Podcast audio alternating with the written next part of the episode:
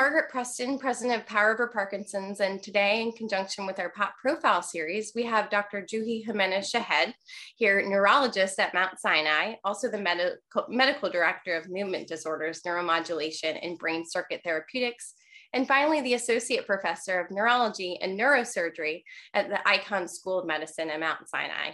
Joohi, thank you so much for being with us today. Thank you for having me. I appreciate the opportunity. Yeah, it's our pleasure. Well, if you're ready to get started, we'll jump through some of our questions and meet again at the end. Absolutely. Let's do it. Great. Thanks. Uh, so, as we begin our discussion, tell our listeners how um, you kind of progressed into a career in neurology. Yeah, that's an interesting question. I started out my career oh, probably over 20 years ago now, so it's it's been a little bit of a while. I, you know, I think when students get into medical school, they have lots of different ideas about what they think they might want to do, and in the end, as they go through their different rotations, you get to experience a little bit of um, you know, kind of a slice of life as as a different kind of specialist, and you ultimately settle on on what it is that you like. And so I did the usual thing. I started out with one idea, and then I maybe mm-hmm. got a second idea, and then finally uh, settled on neurology. But I think it was it was the right choice. The reasons um, that I really thought neurology were or was the right career for me just had a lot to do with the patient population and the types of disorders that um, I, I, know patients are facing, and it just felt really right to be able to kind of try to better understand uh, both the problems that these patients were having, but then also the changing landscape of the therapeutics that were available. And it was really apparent to me at that time that things were going to be changing in neurology and we were going to have a lot more treatment options now than we did even back then. And so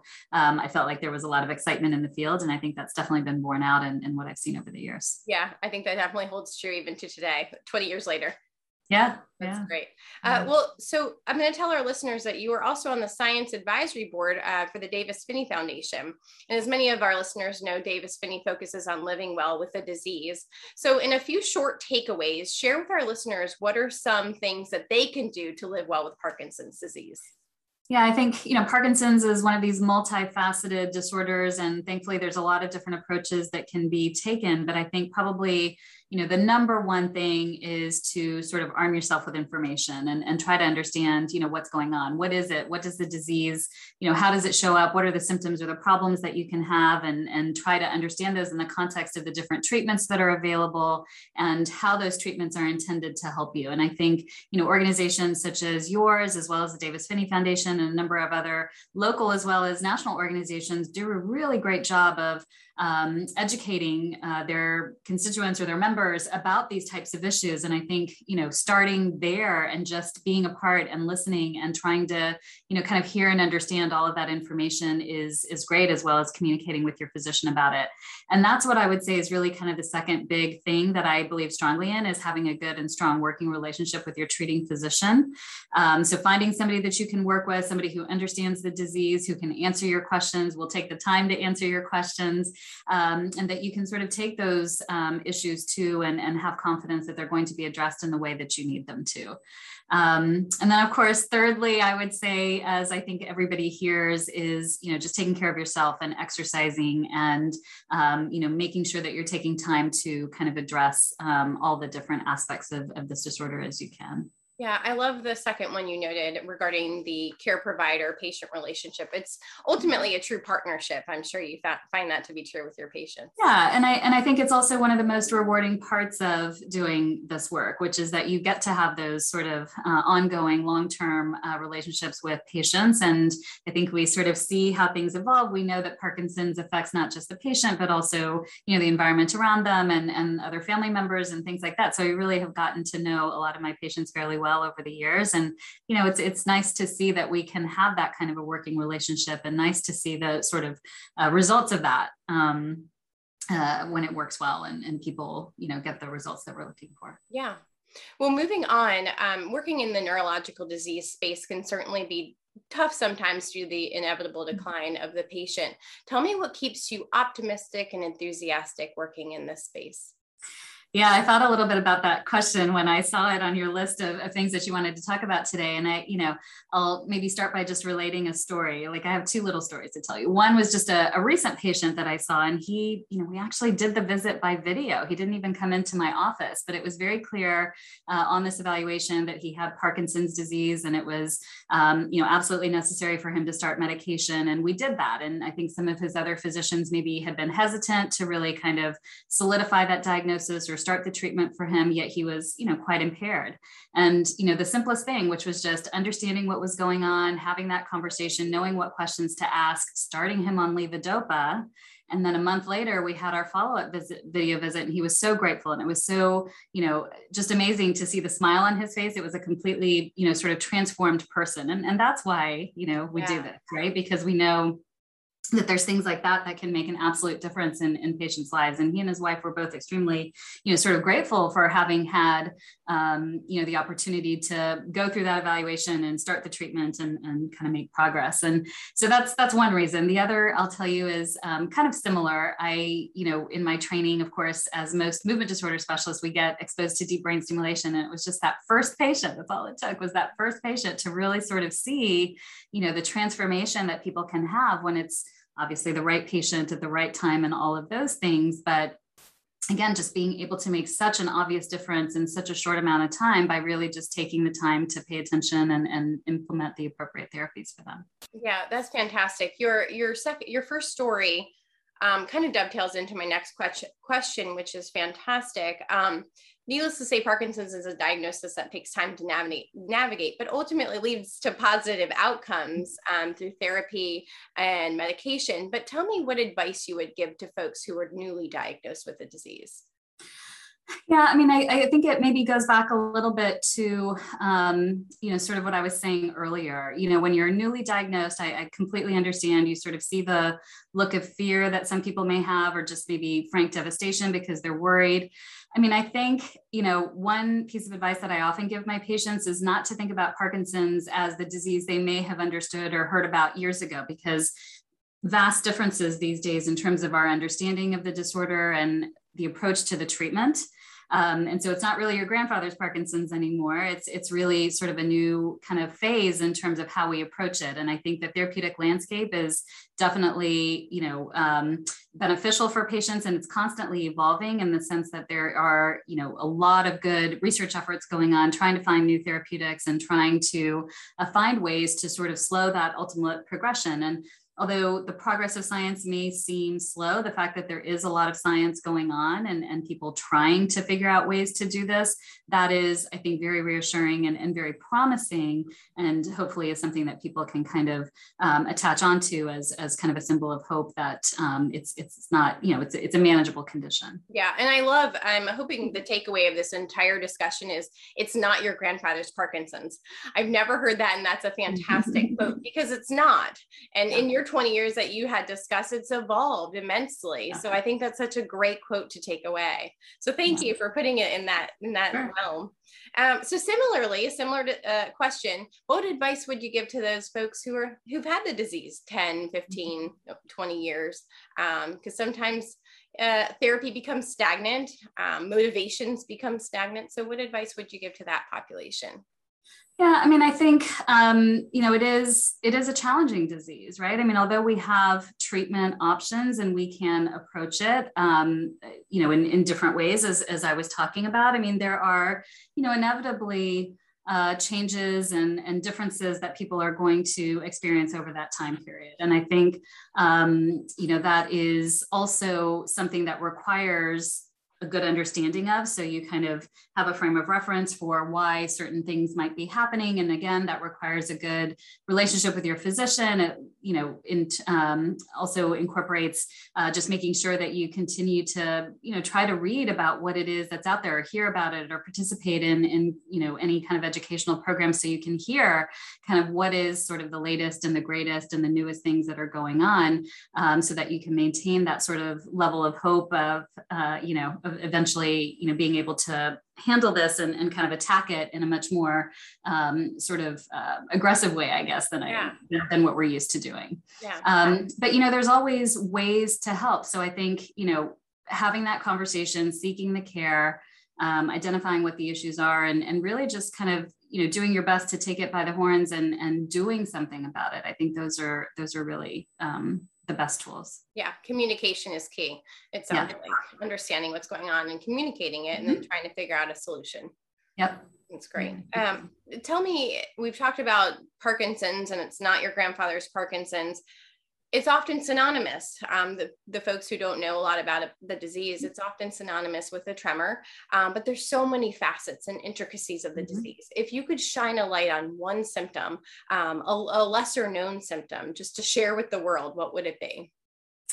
Uh, yeah, so I, I, thought about how I would answer that. And I think um, one of the projects that I did sort of early in my career, we were uh, working with my um, center directors as well as at Baylor College of Medicine um, and there was sort of an observation that was made that patients with Parkinson's might like actually crave sweets. And so, what is that about, right? So, craving mm-hmm. sweets, mm-hmm. we don't often think about that as a symptom of Parkinson's disease, right? I mean, we think about the movement problems, and yes, there's greater understanding of the non motor symptoms, but then what is this thing? And so, we started asking patients about it. And uh, I, I don't remember the specific numbers of it, but if you ask, you will find that a lot of patients just sort of have that sweet tooth and it kind of changes and develops alongside the Parkinson's disease And what we ended up kind of relating it to is that it might um, sort of be similar in some ways to um, what we otherwise recognize as impulse control uh, problems in Parkinson's. So people who might have, you know, um, excessive shopping or excessive computer use or uh, binge eating, things like that. And it maybe falls into a similar kind of category. Um, but if you ask, and if you ask enough, enough uh, Parkinson's patients, you'll find out that they've, a lot of them have a, a pretty good sweet tooth. How interesting. Now, uh, if I can delve deeper, um, maybe a follow up question on that is that because of the lower dopamine levels and the impulsivity trying to almost create that feeling in it? I mean, it's probably more complex than simply a. I'm probably uh, simplifying it. yeah. Well, no, no, and I didn't mean it that way, but I think um, just you know it as we age, right? So our taste buds change, our sense of smell might change in certain ways. And then we know on top of that with Parkinson's, you can lose your sense of smell. Um, so then there might be, you know, some, in some ways, a sort of compensatory mechanism to try to still get that sort of sure. um, stimulation. Um, but then there's also, there is also kind of the reward seeking uh, aspect of, of Parkinson's or changes in the reward seeking that um, may relate even to the medications that patients are taking. And so while we didn't get to really um, understand all the specific underpinnings of that, mm-hmm. I, I, do agree with you. It probably does have a lot to do with the dopamine changes that are going mm-hmm. on in, in the brain. Yeah, it truly is fascinating. So uh, we have not heard that answer before. So it's definitely a unique one. So thank you for sharing that.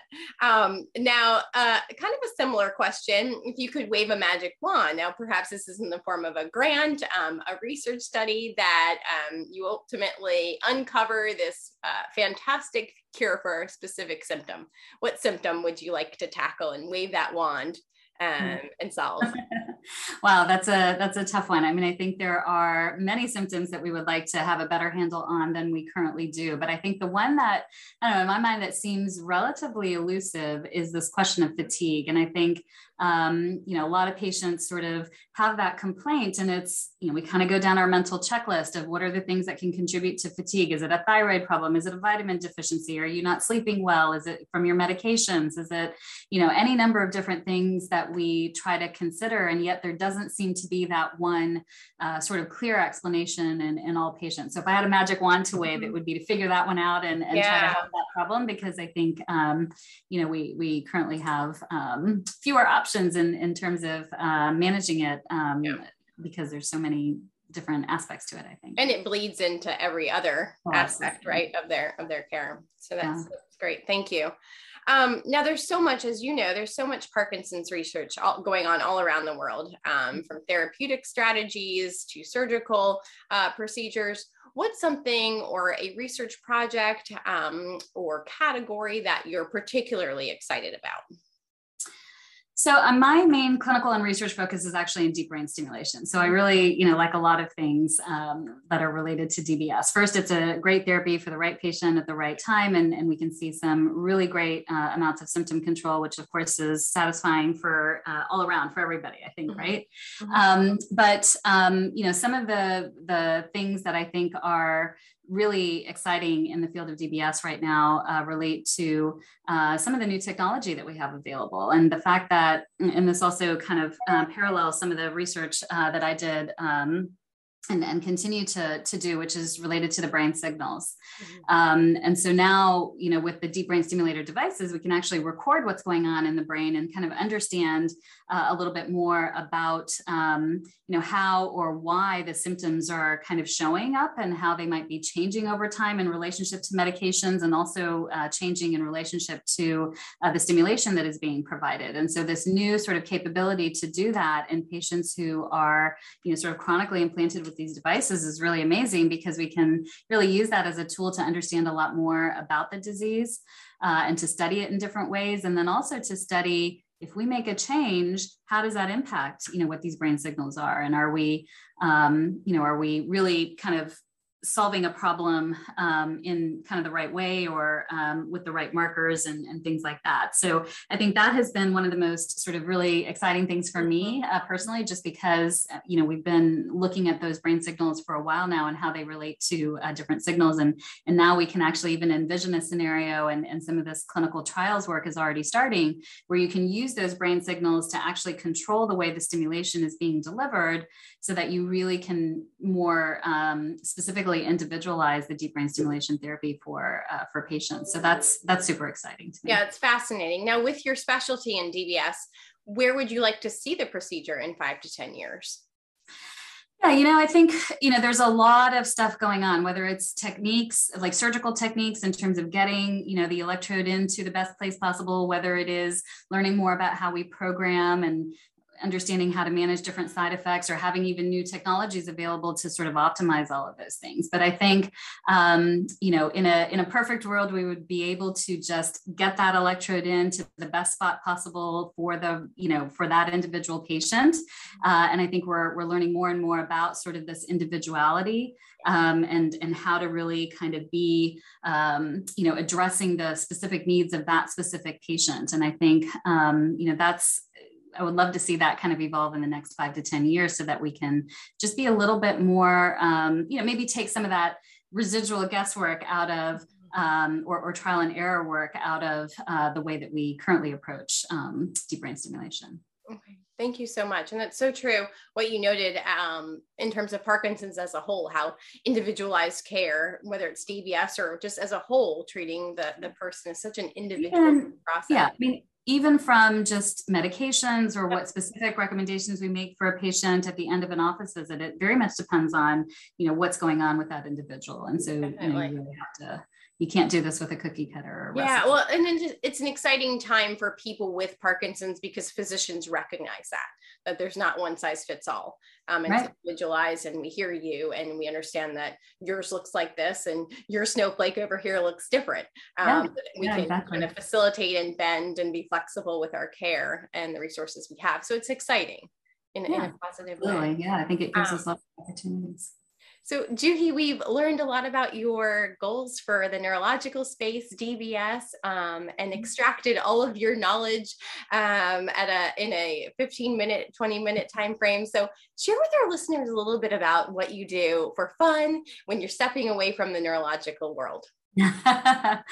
um, so I have uh, a wonderful family, a husband, two children. My kids are nine and 12. So I love spending time with them, especially on the weekends, because the weeks are pretty hectic with school yeah. and work and all of that kind of stuff. So any kind of opportunity we can get to go and kind of hang out anywhere or just spend time together is, is certainly, um, you know, something I look forward to on a, on a regular basis. But I think at, at my heart, I'm also um, I'm a beach girl. I enjoy going to the beach. And so, um, you know, you can take, and my kids love it too. So um, we will be readily ready to pack our bags anytime there's an opportunity for a, for a beach vacation. I love nothing more than just sitting in the sun and just, you know, relaxing and napping and, and enjoying the sounds. That's great. Thank you so much for sharing a little bit more about yourself. I think it's always fun to hear the physicians outside of their world um, and get to know them in that way. So thank you for sharing that. Yeah, no problem. Thank you. So we have completed all of my questions, Joohi. I wanted to tell our listeners um, before we let everybody go that Joohi will actually be one of our experts on our November 9th roundtable webinar.